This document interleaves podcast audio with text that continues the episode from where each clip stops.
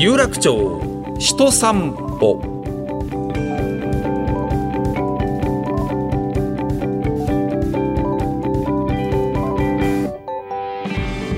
どうもラジオパーソナリティの上柳正彦です。ポッドキャストでお送りしている有楽町人散歩ですがこのプログラム東京有楽町で働く方生活をする方々をゲストにお迎えして有楽町について語っていただくとともにこの街で生きる人々が思う豊かさについて最後はいつも伺っております。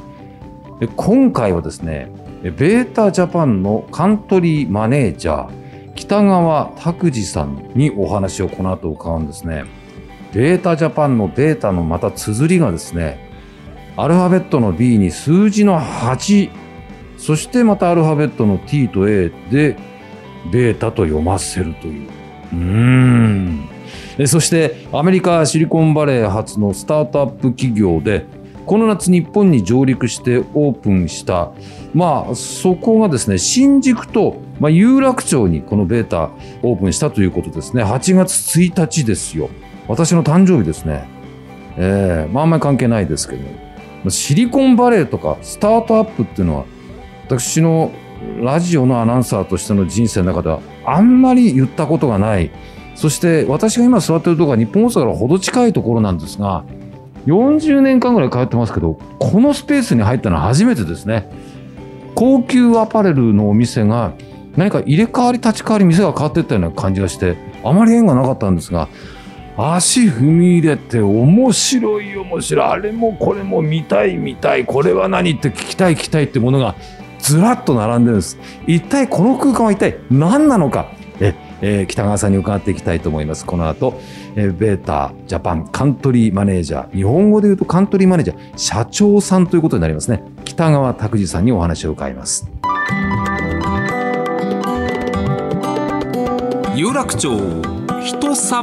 歩。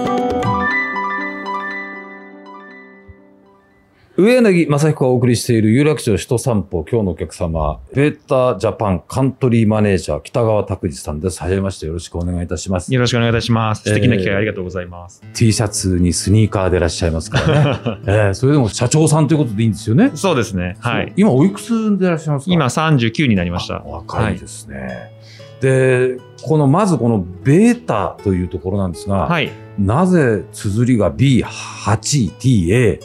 こういうツールなんですかね、これ。そうですね。2015年に、そのシリコンバレーという、あの、いわゆるスタートアップの、まあ、聖地ではないんですけれども、はい、まあ、ガジェット、I、IoT っていうか、あの、ハイテク企業が集まっているところで、うん、スタートした企業なんですけれども。若い人たちが集まって、とにかく自分たちの力で何か、こう、起業していく。ということですよね。そうですね。たちがこう集まってるところで、その中の一つであったわけですね。はい。はいはい、その際に、はい、あの、市場に出回る前の製品をベータテストと呼んでまして、そういう言葉があるんですか？あるんですよ。はい。で、そういった、あの、ベータテストをする商品を多く並べてる店舗を作ろうというところで、あの、ベータというお店にしたんですけれども、えー、あの、通常のベータというその綴りが、はい、あの、多く使われているものですから、はいあの、商標が取れなくてですね。それで8にしようと。いうこと考えでまとめて。日本的に言うと8は、あの、末広がりですしね。そうですね。えー、あとは横に倒すと無限大。無限大だ。えーということで。なるほど。はい。だからこれを見て、すぐにみんながベータって読んでくれるように、本当にどんどんなってほしいですよね。そうですね。ね一度あの、読めると、うん、あ、これ実はベータって読むんだよって言いたくなる。人に言いたくなる。えー、私はすでにそのモードに入ってます。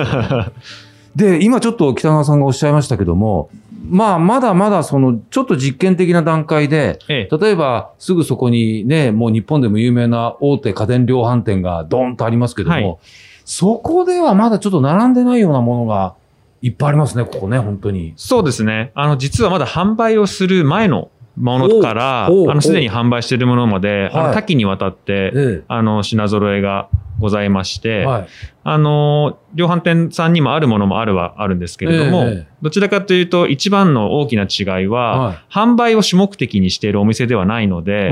あの、何か新しいものに発見と体験というものをしていただく、はい、そういったコンセプトのお店になります。つまり、まあ、なかなか良さそうなものが出てるけども、はい、実物をすぐにどっか行って手に取ってなかなか試してみたり見てみたりっていうことができにくいものをいち早く集めてるってことでいいんですかね、そうですね。どちらかというと、あの、うん、おっしゃる通りで、ご説明が必要な商品っていうのが実は多いです。はい。はい。はい、あの、インターネット上で、えー、まあ多くの方がいろんなものを買われると思うんですけれども、えー、やはりそれなりに高価なものですとか、高額なものですとか、または少しこれは、購入する前に触ってみたいなと。じゃあ、それはありますね。いうものを実際にこう、お試しいただける店舗になってます。でね、あの、まあ、うん、IT の世界に近いものであったり、可愛いロボットが置いてあったり、うんうん、だけじゃなくて、ありとあらゆるものが置いてありますね、これね。そうですね。あの、弊社のミッションといいますか、はい、あの、会社としてこう目指している方向の一つが、えーリテール、まあ、小売りですね、を通じて、新たな発見をもたらそうというものが我々が目指している目標でありまして、まあ、そちらを実現するためには、あの、いろんな幅広いジャンル、カテゴリーの商品というものをこう、置かしていただくのがいいのかなというところで、はい、いろいろまとめてます。人間と一緒にペット、あるいはペットと一緒に人間も食べられるものであったりとか、えー、それから、うーん、貸し倉庫借りるにはちょっとそんなに物ないんだけど、ちょっと預けておきたいってものが、この段ボールの箱に入れて送ってくれたら預かりますよとか、はい、はい。なんかいろんなもの置いてありますね。そうですね。あの、まさに広告ですとか、はい、またはそのいろんなメディアを介して今まで聞いたことはあるけれども、はい、じゃあ実際にそのサマリーポケットさんのように、こう、箱に物を入れて貸し、倉庫ですね、はい、を借りるまでのものではないんですけども、保管できる。うん、じゃあ実際にどれぐらいのサイズが入るんだろうどれ、どうやってアプリと連携できるんだろうっていうのを、こう実際に見ていただける場所になってます。はい。まあ、それから私が今、あの、北川社長にお話を伺ってるところなんかは、ものすごい、あの、えー、ホームシアターで使うようなものですね。うん、えー、プロジェクター。プロジェクター。はい。プロジェクターなんだけど、ものすごい画像が綺麗なものがポンと置いてあったりとかね。ねはい。こちらもあの、クラウドファンディングで、はい、あの資金を集めたものが実際に実店舗にこう、実機として置いていただくのが初めての展示になってまして、そうなんですか。はい。アンカーさんのプロジェクターになってるんですけれども、はい。すごく綺麗で、綺麗です、ね、音も良くて。音もいい。はい。それをこう体験していただける場になってます。本当生活していく中でもありとあらゆるものがここに置いてある。今でどうですか？あの、何点ぐらい置いてあるか把握してらっしゃいます？店内はですね、はい、えー、新宿と有楽町合わせて145以上置いてまして、はい。それをこう、ベータテスターと呼んでいるスタッフが、はい、こう、毎日のようにさらに深い情報を学ぼうというので頑張って覚えてますね。いや、あの、ベータテスターというね、まあ、スタッフの方々が、はい。この商品は何ですかとみんなありとあらゆるものを聞くわけじゃないですか。そうですね。対応するの大変ですね。そうですね。あのまた通常はですね、はい、あの、この商品の詳細をと言われると、はい、まあ、いわゆるこう、スペックといいますか、これは前のモデルからここがアップデートされたんですよとお話しすると思うんですけれども、はい、弊社の場合は、どちらかというとその会社自体がどうして存在しているのかっていうことからお話しさせていただくことが多くて、あのー、そこがまた違う、今までの通常の小売店とはもうより一歩踏み込んだお話をできるように心がけてますね。そういう開発秘話があって、そういう思いでこれを作ったんだというこう、物語もちょっと聞けるようなね。おっしゃる通りです、ね。感じですけども、これはスタッフの方は日々アップデート大変ですね。はい、本当にね。なので実はトレーニングも、うん、あの、創業者の方でしたりとか、はいはい、あの、そのブランド自身に携わっているマーケティングの方に、まあ、今ですと、あの、遠隔地からでもできる、ね、ものがいっぱいあるので、そちらを使いながら、直接ご説明いただいてます。それはね、創業者の話を直接聞けばね、いかに自分がこのものに思い入れがあるのかって聞けばね、はい、それにほだされるし、情も映るし、そうなんですよね。意外と情というのがこういうところにあるんだなっていうのをね、多分感じるんじゃないかなと思いますね。はい。はい、なので本当に代弁者として、代わりにご説明させていただいている心づもりで接客させていただいてますね。あの、北川拓司社長の簡単なプロフィールをええ、まあ、あの、ちょっと事前に読ませていただいたんですが、はいはい。波乱万丈ですね。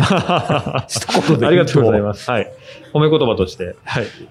なんか、あの、大学に入ったはいいが、まあどうしようかな、みたいなとこからなんか人生が始まってるみたいですね。ええそうですね。うん、あの、まあ大学入りましたが、こう、海外英語ですかね、はい、にこう伸ばしていきたいなっていうところもありまして、ええ、まあ、ボストン、アメリカですね、留学1年したりですとか、はい、まあ、帰ってきて外資系に入社しまして、うん、まあ、そこからは PR ですとか、うんうん、あとは投資家向け広報の IR ですとかをやったんですけど、はいはい、ちょうどあの、サブプライムローン、はい、あの、リーマンショックで、で、であの、日本支社は閉じますと。いうので。あれは、あの、海外の会社はクールにバーン切って、そうですね。帰っていきましたよね。はい、おかげさまで、あの、切られる前に自分から辞めれたんでよかったんですけど、はい。あの、まあ、それでいろいろこう模索しながら、はいはいえー、また外資系の会社を転々としたんですが、えーえー、はい。まあ、ちょうど、このベータの一個前ですね。はい、直近は、あの、イギリスの会社のダイソンにいまして。ダイソンってあのダイソンですね。そうですね。はいはい、あちらの表参道のえー、世界初の旗艦店を立ち上げたりしました。はあ、じゃあダイソンの良さを日本人がどんどん知るようになったきっかけをお作りになってたわけですか？いや、それはちょっと言い過ぎかなと思います。もうすでに、えご存知だったかなと。してたんですね、はい、さらによりよく知っていただくお手伝いをしました。なるほど、なるほど。あくまでも謙虚でいらっしゃいます。はい。まだ、あの、ベータの名前が出てこないんですけど、どの辺から出てくるんですか、これ？そうですね。あのー、ちょうど、ベータの創業者と、はい、えー、私共通の知人がいまして、えー、で日本にこう興味を持っていると、ベータが。あの、それはだいたい2016年とかだと思うんですけども、に一旦お話をいただいてまして、はい、またその時はその先ほどの前職のダイソンにいまして、うん、あの一生懸命頑張ってる最中でしたので、うん、まあ、特に興味はないよって話はしたんですが、うん、昨年の夏ぐらいですかね、あの本格的にもう日本に入りますと、参入しますと。ええ、で、あの社長を探しているというので、あの、君が今のところベストフィットだと思っているよというので、お話を再度いただきまして、はい、あの、そこで、じゃあやってみようかなというので転職いたしました。ちょうどそのお店を、まあこういうスペースを展開しようという時に、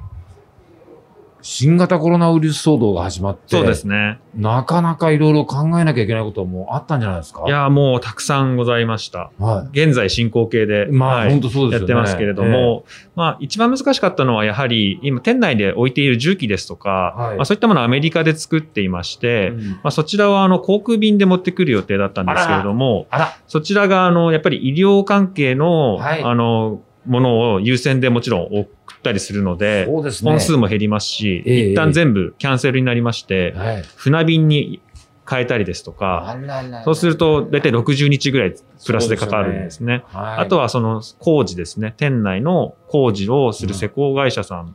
も、うん、そうか。ええ、あのー、一旦止めないといけないいいやだって3月4月はこの辺ゴーストタウンでしたからね。はい、はい。ええ、でしたので、ええあの、そこで少しオープンの予定が後ろ倒しにはなってはしましたが、うん、まあおかげさまで2ヶ月ぐらいですかね、それでも遅れたのは、8月1日に2店舗同時にオープンすることができております。なるほど。まあ、あの、最初に、えー、ベータジャパンの北川社長に伺いましたが、ここでその販売をしているということではないということでいいんですか？あの、販売は実はしてるんですけど。買おうと思ったら買えるんですか？はい。ただ、すべてのものが販売してるわけではなくて、はいうんうん、で、まあ、主目的としての販売っていうのを置いていないお店ですので、うん、あの気持ちよく体験いただいて、そのままお帰りいただく、うん、または、あの店内で、例えばアマゾンさんとか楽天さんとか、はい、まあ、そういったあの他の EC サイトから購入いただいたりっていうのも可能です。あの、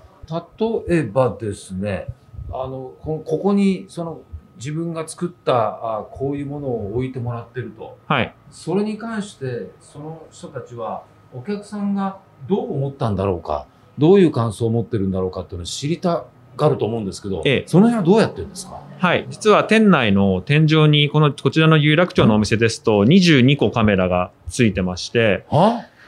こちらの黒いのと白いので、ちょっと小さいやつなんですけど。ああ、はい、は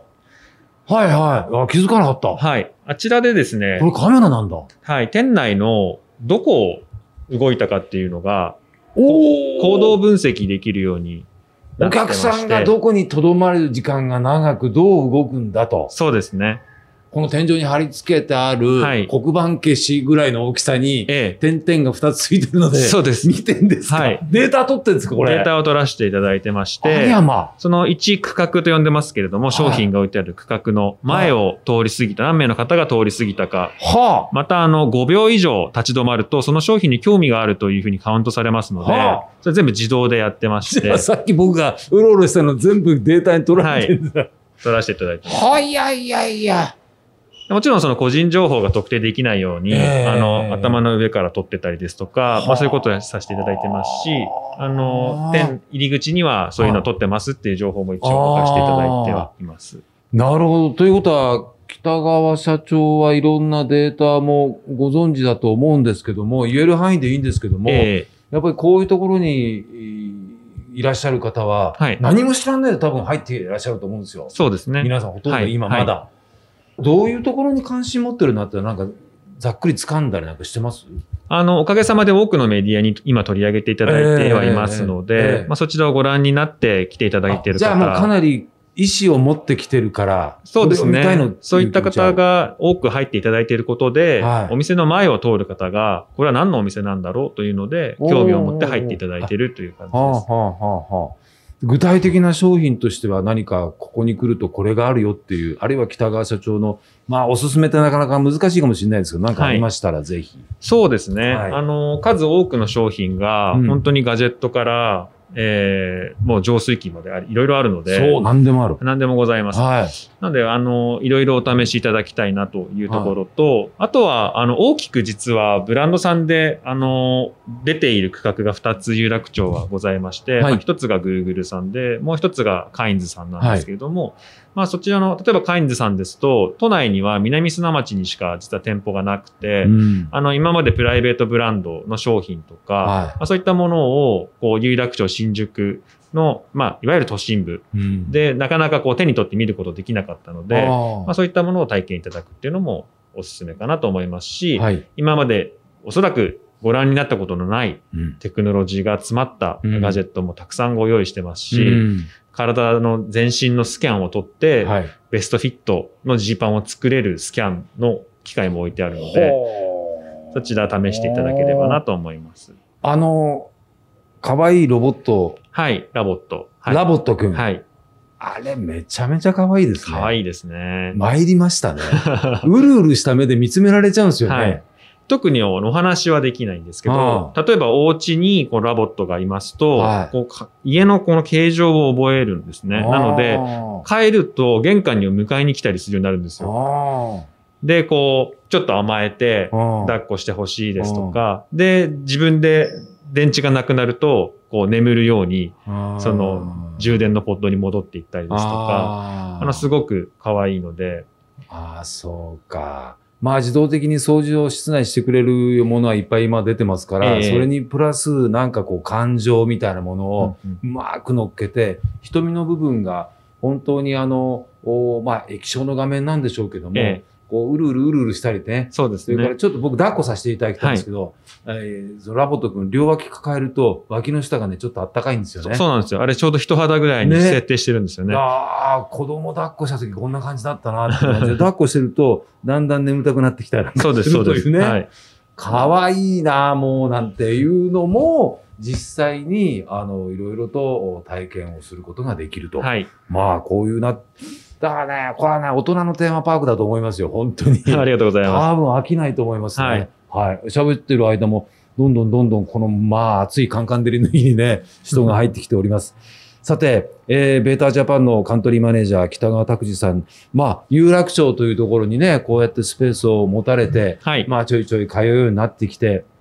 まあ、コロナのこともいろいろありましたけども、この有楽町っていうのはどんな街だというふうに感じてらっしゃいますか？そうですね。まあその文字のごとく楽しいことがある街っていうのが有楽町ですので、やはりこうなんか来ていただいて、あの少しでもこう暗い世の中ではありますが、まあ楽しいことがあったねと思っていただけるような空間というか、うん、店舗が集まっているのかなとは思いますし、個人的にはあのこの中通りですね、お店の横の。はい。がすごくあの歩道も広くて、さらにこんなにまっすぐな道で店舗が並んでいるところというと、うんうん、都内だと表参道かここかぐらいかなと思ってますので、うん、やっぱりそういった気持ちよく回遊ができる、うん、あの、いいエリアだなとは思っております。まさにその辺がやっぱり有楽町の魅力ですね。うん、うんはい。ということで、これあの、えー、有楽町電気ビルというね、もう本当に私が入社した当時から建っているビルなんですが、ここがこんな風になったのかという、えー、ちょっと感動しているわけでございます。えー、こういう場所が有楽町にできると、またね、有楽町から様々な元気を日本にお届けできるのではないかと思いますので、興味ある方、ぜひね、足を運んでいただきたいと思います。ということで、えー、今日のお客様、ベータジャパンのカントリーマネージャー、北川拓司さんにお話を伺いました。どうもありがとうございました。ありがとうございました。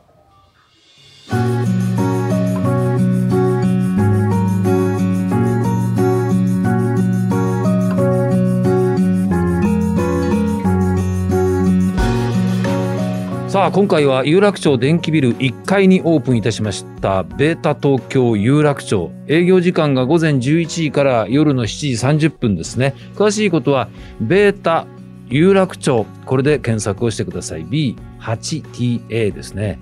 えー、デンマークのタイヤの太いですね、メートっていうですね、自転車にちょっと乗らせてもらったり、面白かったですね。加速がすごかった。それから、水泳の時に使うゴーグルですね。ゴーグルの中に秒数がですね、右目で見えるようにね、表示される、そんなゴーグルがあったり、マスクも置いてありました。いろんな楽しいものがあるんでね、ぜひ足を運んでください。それから大切なのはね、えー、このプログラム、有楽町の街の新しいテーマソングをね、生み出すための企画、有楽町歌作り計画、まあ、7月末で楽曲のエントリー締め切りました。たくさんいただきました。本当ありがとうございます。そして、えー、今回一次選考を通過した5作品が決定いたしましたね、えー、ではそのアーティストと楽曲ご紹介いたしましょうまず、えー、一組目、こじこじというね、グループで、曲名が有楽町ナイトアウト。はい。えー、そして、手塚信也菅野由紀。曲名がオレンジジュース。なんでオレンジジュースなんでしょうね。そして、ゴリラ祭りーズ。曲名が有楽町の歌。そして、クジラ夜の街。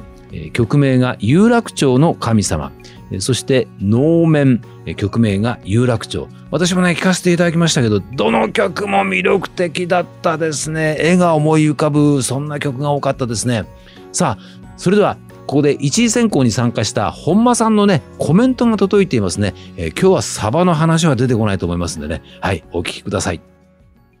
はい。本間明光です。お疲れ様です。えー、今回、えー、審査会終わりましてですね、全体で262作品もの素晴らしい作品が、えー、応募してくださいました。皆さんから。えー、その中からまず40個に絞りましてですね、でその40個の中からさらに15個に絞って、その15個の中からさらに5つに選ばれるという、この段階を踏んで、どんどんどんどんあの、選ばれていった、その残ったの作品がもうそれぞれにも個性が溢れてましてですね、あの、年齢感もバラバラですし、ちょうどいい感じで新しい有楽町の歌が、ここからあの生まれていくんじゃないかなというふうに感じました。まだまだあの修正すべきポイントとかいろいろあるんですけれども、そういったものはあの自分と一緒になってですね、あの向かい合いながら、えー、どんどんどんどんクオリティをアップさせていければなというふうに思います。その後に、えー、グランプリが一曲決まるわけですけれども、それもまた、あの、ちょっと楽しみかなと思っておりますので、自分自身も楽しみにしています。えー、今回本当にいろいろご応募ありがとうございました。